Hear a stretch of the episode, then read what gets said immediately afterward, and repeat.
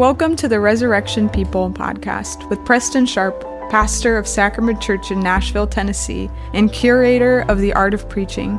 Each week, we look at three readings from the Bible, drawn from the Revised Common Lectionary. Find more at theartofpreaching.substack.com. Welcome back to the Resurrection People podcast. Today we are looking at the gospel reading for the Feast of Christ the King, or Christ the King Sunday. And our reading is Matthew 25, 31 through 46. This reading continues in a series of parables, which are incredibly challenging. They have to do with judgment with a separation between those who are welcomed into his kingdom and those who are not included. Like many of Jesus' other parables and teachings, there are a variety of ways to interpret it. And throughout church history, there's been all different reflections on what these actually mean. Of course, some of the interpretations are better than others. One way to approach this reading is about God's future judgment at the end of all things, when, as the Apostles' Creed says, he shall come to judge the living and the dead. But there's another layer to this. That may be true, but a closer reading of this text shows that the judgment Jesus describes somehow happens when the Son of Man comes in his glory, which is one way to describe Christ's resurrection. If this is the case, this is a judgment that isn't just for the future, but it breaks into the here and now. This passage depicts the Son of Man, Jesus, as a shepherd much like God is depicted in our Ezekiel reading, separating the sheep from the goats. Now, in the Middle East, sheep and goats often graze together, but they do need to be separated at night so that the goats, who are more scrawny, can be kept warm. It's often difficult at first glance to tell apart the sheep and the goats. The one difference is that the sheep's tail hangs down and the goat's sticks up. This passage offers some incredible challenges to modern hearers today. The first challenge is we don't like to talk about judgment. One of the important affirmations of the Christian faith is that judgment and hope go together. But we don't really like that. We would rather focus on hope and quietly sweep the whole judgment bit under the bed. In doing so, though, we often separate judgment from hope. We hope for the world to be made right, but we often forget that in order for something to be put right, the evil and the sin and the brokenness must be dealt with once and for all. Now, there resides in the human heart a longing for justice. We all want justice to be done. On the playground, every child in their formative years at one point cries, That's not fair but we usually want justice to be done against everyone else. We can't imagine any hope in judgment for ourselves. But that is part of the biblical imagery of the coming of the Son of Man. He will put things right, and that means that he will judge. So that's the first thing. We don't like talking about judgment. But the second reason why this is challenging is we don't like how God judges people in this reading. The king, and notice the king is a shepherd, says to those on his right, Come, you that are blessed by my Father, inherit the kingdom prepared for you from the foundation of the world. For I was hungry, and you gave me food. I was thirsty, and you gave me something to drink. I was a stranger, and you welcomed me. I was naked, and you gave me clothing. I was sick, and you took care of me. I was in prison, and you visited me. And of course, the inverse is true for those at his left hand. Whatever you did not do for the least of my family, you did not do it to me.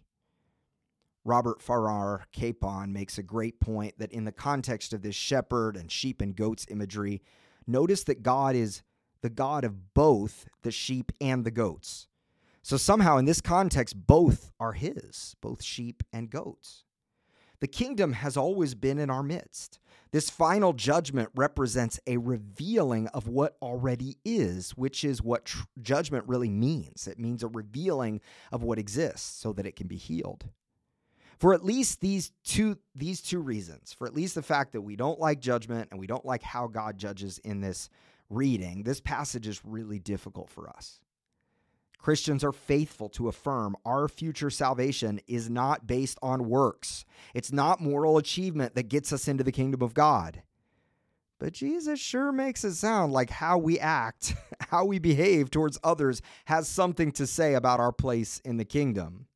So, is it true that with the last parable of his earthly life, he jumps back into works based salvation? Is he saying, hey, you guys, get over your goatiness and be sheep? Work harder at being sheepy? Because that's really what it sounds like here. But that's not the whole story. The Christian story is not one of works righteousness, at least not in that way. Remember, Jesus is our Savior, not just our moral example. So, without the full picture of the life of Jesus, this passage can easily devolve into He knows if you've been bad or good, so be good for goodness sake. No, that's Santa Claus, right? Upon closer inspection, we notice something about the reading. The sheep were surprised that they were sheep. We do not get this sense that they had been sitting with this for a long time, keeping score, racking up morality in order for God to ultimately accept them. No, the righteous respond, Wait, when did we do this? They're surprised. The sheep are blissfully ignorant that they had done good deeds for the shepherd. Jesus says, Truly I tell you, just as you did it to one of the least of these who are members of my family, you did it to me. They were simply living as the people of God, captured by God's holiness, by God's grace, and it led them to live out these identifying markers of care for the least. This is not about earning morality points with God. This is about Jesus telling the world what his kingdom looks like. It looks like surprise. Those who belong to him will live out radical generosity for the other as if they were doing it for Jesus himself. Notice it's the goats who are the ones actually keeping score. The scripture doesn't say that the goats never did any good deeds. In fact, it implies that they did do good deeds. It says they feel justified in thinking they've done enough. So they're like, wait, when did we see you hungry? We know that's what we're supposed to do. If you're around and you're hungry, we're supposed to feed you. But when did we see you hungry? I thought I already did what I was supposed to do. We clothed the naked, we fed the hungry. When did we when did we not do this for you? The goats are actually dependent on their good deeds. The sheep, by contrast, are simply so in love with the shepherd they're surprised to hear they even did anything good at all. And notice what the shepherd says to the sheep Come, you that are blessed by my Father, inherit the kingdom prepared for you from the foundation of the world. Notice the word is inherit, it's not a reward. This is not a reward for good deeds done, good services rendered. No, it has been theirs from the foundation of the world. On the other side, the place where the goats are sent is not a place prepared for them. The reading says it was prepared for the devil and the angels. The goats were supposed to be in the kingdom. The goats get themselves where they're going by stubbornly insisting that they have earned what can only be inherited.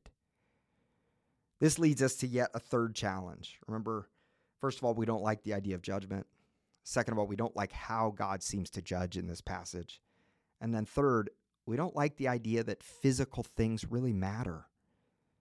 It is possible to ignore the uncomfortable parts of this passage. It is possible to almost ignore the passage altogether and to say something in the neighborhood of the Christian faith isn't all about good works, it's all about relationship with God. But we can't ignore the fact that Jesus illustrates and defines his kingdom and his sheep as those who care for the real needs of the least of these. This means that real hunger, real thirst, real nakedness, and real alienation, real imprisonment, they matter. They're not just abstractions or illustrations. God is present in the midst of human need. And as we look to the Christian faith, these are not pull yourself up by your old by your own moral bootstraps commandments. This is not Jesus saying, you better care for the least of these. But these are ways for us to see what the kingdom of God looks like and to participate in the kingdom which is already in our midst.